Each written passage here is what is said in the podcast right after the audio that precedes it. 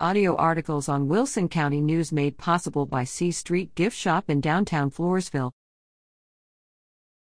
Chatting at a Floresville Chamber meeting.